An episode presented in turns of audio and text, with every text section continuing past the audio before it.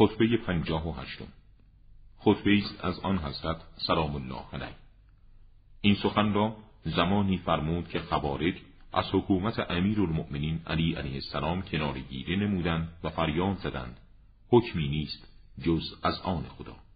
طوفان مرگزای شما را بگیرد و داستان نگویی از شما در روی زمین نماناد آیا بعد از ایمانم به خدا و جهادی که در حضور رسول خدا صلوات الله علیه نمودم به کفر خود شهادت بدهم. اگر چنین شهادتی بدهم گمراه شده و از هدایت شدگان نخواهم بود.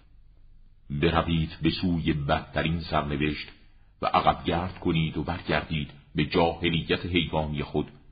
بدانید پس از من یک ذلت و خالی فراگیر شما را احاطه خواهد کرد. و شمشیری بران به دیدارتان خواهد آمد و استبدادی که ستمگران آن را در میان شما سنت اتخاذ خواهند کرد به سراغتان خواهد آمد.